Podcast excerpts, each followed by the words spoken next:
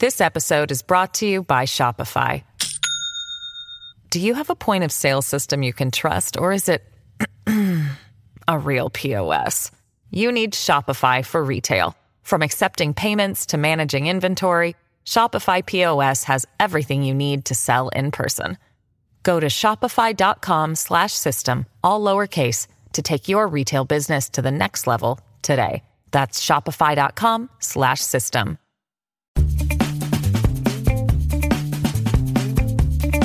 Hello and welcome to Fifth and Mission. I'm Dominic Fracassa. In October of 2018, just a few months after she took office, Mayor London Breed made a bold promise. To confront the growing desperation of San Francisco's homelessness crisis, she would add a thousand new shelter beds to the city's existing stock by 2021.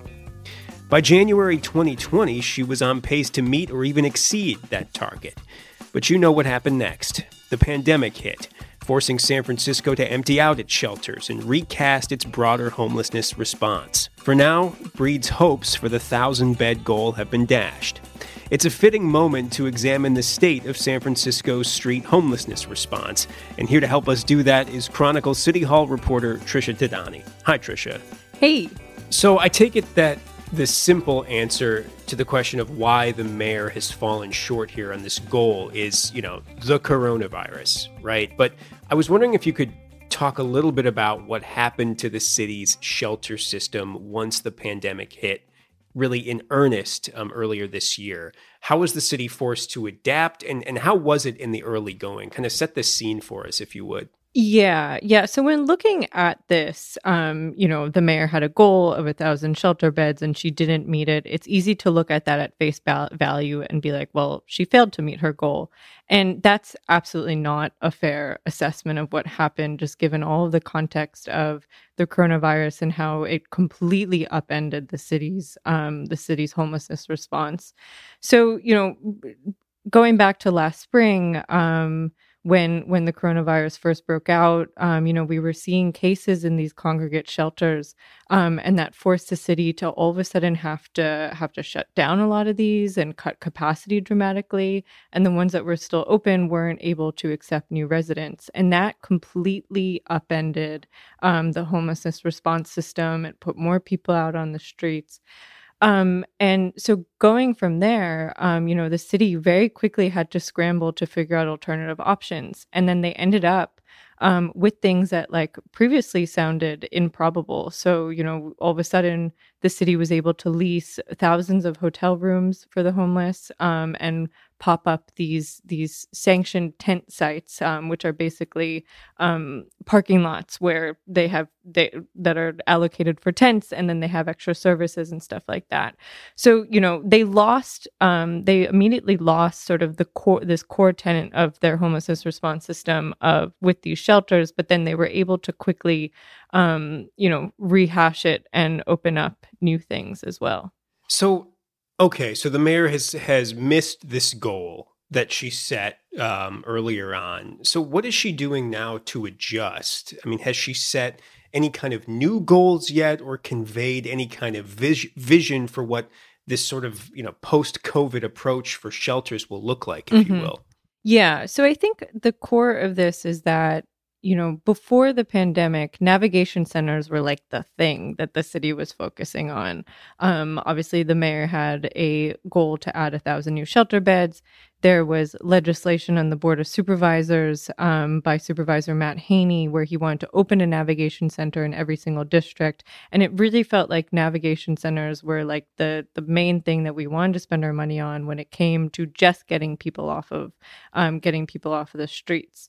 Um, I wouldn't say there's, I mean, it's not like the mayor is replacing that thousand bed uh, shelter goal with another like thousand bed shelters. And I think that's because just sort of the nature of sheltering people has completely changed. Um, you know, you can't have a congregate shelter when you're in the middle of a pandemic. Um, and even with the congregate shelters that we do have, they've also had to reduce capacity as well.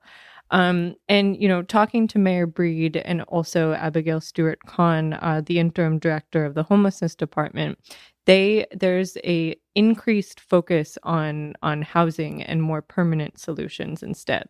So I I wanted you mentioned the hotels a second ago, Trisha, and and I wanted just to ask you about the status of the people who were able to get into those hotels. I mean, there was just tremendous pressure from a you know in large part hostile board of supervisors to get Mayor Breed to get more people into those hotels. They saw open hotel rooms and people on the street and said something just doesn't compute here.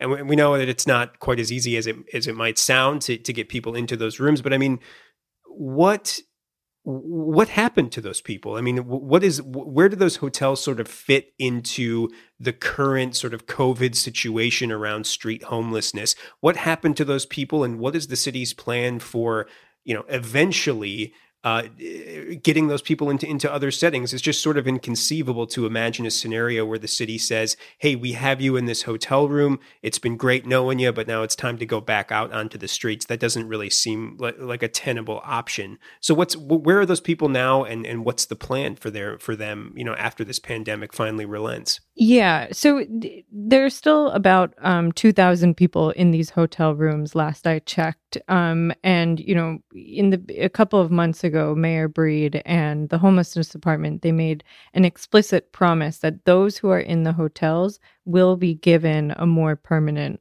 option. Um, and no one will be going out to congregate shelters or to the streets. And obviously, that remains to be seen what actually happens. And each case is is unique, and everyone has their own housing challenges. But you know, they they have been very explicit that those who are in the hotels, we will at least give you another option that is more permanent and more stable. Um, and you know, life in the in large part, those who were able to make it into the hotels. I mean, life was improved dramatically. I mean, imagine going from living in a tent, living in the streets, to being all of a sudden being able to have your own door, four walls, a bathroom, a comfortable bed, three meals a day, security, stuff like that. Um, so you know, there was obviously a huge there was a big rush by the board of supervisors to open even more of these hotels um, than we currently have. But uh, they're at the end of the day, they're really expensive. Um, FEMA, they're they're about fifteen to eighteen million dollars a month. Now, FEMA um, it plans to reimburse the city for the majority of that, but the challenge here is is that we don't know exactly when that FEMA funding is going to run out. So, in the meantime, the city is working on basically gradually moving those who are in the hotels into housing. But of course, housing is really really tight in this city. You know, it's always risky for a politician to set a goal so so precise and definite and one that's easy to recall right? A thousand beds by 2021 is very in, in a way catchy right? I, I want to ask quickly does, does the mayor suffer any political setbacks because of this you know this failing to meet this goal she set out before? Oh, I don't think I, I don't think she will. I mean, just given the context, it's really hard to look at this knowing all the context. And like I said earlier, looking at it and saying that the mayor failed. Um, I mean, in January 2020, she was on track to even exceed that goal. Um, the things that that ended up happening, um, you know, with the pandemic and the construction delays and the staff shortages that had led to, um, you know, led to her not being able to achieve this, I would say that that wasn't for lack of trying and that wasn't for lack of political will. Um, I would be surprised of this if this kind of put a stain on her time in office. Well, Trisha, stay with us. We're going to take a quick break and come right back to talk more with Chronicle staff writer Trisha Thadani after this. You can support Fifth and Mission and the newsroom that creates it by signing up for unlimited Chronicle access at sfchronicle.com slash pod. This episode is brought to you by Shopify. Do you have a point of sale system you can trust, or is it a real POS? You need Shopify for retail. From accepting payments to managing inventory, Shopify POS has everything you need to sell in person. Go to shopify.com slash system, all lowercase, to take your retail business to the next level today. That's shopify.com slash system. So, Trisha, I know in the beginning I sort of teed us up for a bit of a disenchanting conversation uh, around the city's homelessness crisis and the pandemic. But I think we'd be remiss to overlook a bit of positive news. There is another navigation center opening up in San Francisco's Bayview neighborhood. Um, it's supposed to open this month, uh, I believe. So things haven't totally, you know, fallen off. There is some new, you know, opportunities here to get people off the streets. Um, can you tell us a little bit about this navigation center? And and if you would just very briefly, just for anyone who might be unfamiliar with that term, you know, talk to us about what, what a navigation center is and what makes that different from a from from the shelter beds we've also been talking about um, the last couple of minutes. So, when we talk about shelter beds in San Francisco, what we are talking about is these so-called navigation centers. Um, and navigation centers are, you know, your your congregate shelter beds with the cots and everything. But what makes them different is that they have extra services. So they have, um, you know, they've they have staff members who can help people quote unquote navigate into housing. Um, there's case managers that can help them with sort of mental health and drug addiction issues and stuff like that. So when, when we talk about navigation centers, they're basically uh, shelters on steroids. They're nicer shelters. Um, and yeah, it was really exciting today. On uh, the mayor did a walk through the new Bayview Navigation Center, and and that's actually that's a really big deal for the neighborhood to have because the Bayview has the second highest um, homeless homeless concentration in the city, right behind the Tenderloin. Um, so it's really exciting that they finally have you know this big 200 bed um, navigation center. But of course, given COVID restrictions and the need for social distancing, it will o- only open with 116 beds. So that's, you know, about half capacity than, than it should be. One other option that has gained a little bit of traction, maybe significant traction, one could say, during the pandemic, are these safe sleeping sites, sanctioned tent encampments with access to very basic services, but do allow for distancing and you know access to you know, hopefully various medical supplies and, and just the, the, the, bare bones basics of what people need to survive. Um, they, they did take on a slightly different dimension, you know, as a part of the city's response to, to the pandemic and the homelessness crisis. So the city, I remember months ago, they identified, you know, a few dozen, I think more than 40 sites on public uh, parcels where they could go. I mean, are those expected to be an enduring part of the city's homelessness response as well. Mm-hmm. Yeah, people really like the safe sleeping sites. And when I was talking to Mayor Breed earlier, she even, you know, mentioned the safe sleeping sites as something that she would like to see continue even after, um, even after the pandemic, hopefully eventually subsides. Um, you know, the thing about safe sleeping sites, they, yes, they are, you know, at its core, they're empty lots where you can put tents more than six feet apart um, and have security. But what they offer people that you don't get from a congregate shelter, like a navigation center, is you actually get you get privacy. I mean, you have your own tent, you have a door, you have a place that you can um, that you can store your stuff stuff and know if you leave, um, you'll be safe. And you know, it also has the added benefit of having social workers there that can that can help you as well. I just want to close on this Trisha, I, I want to kind of zoom out of the picture all the way.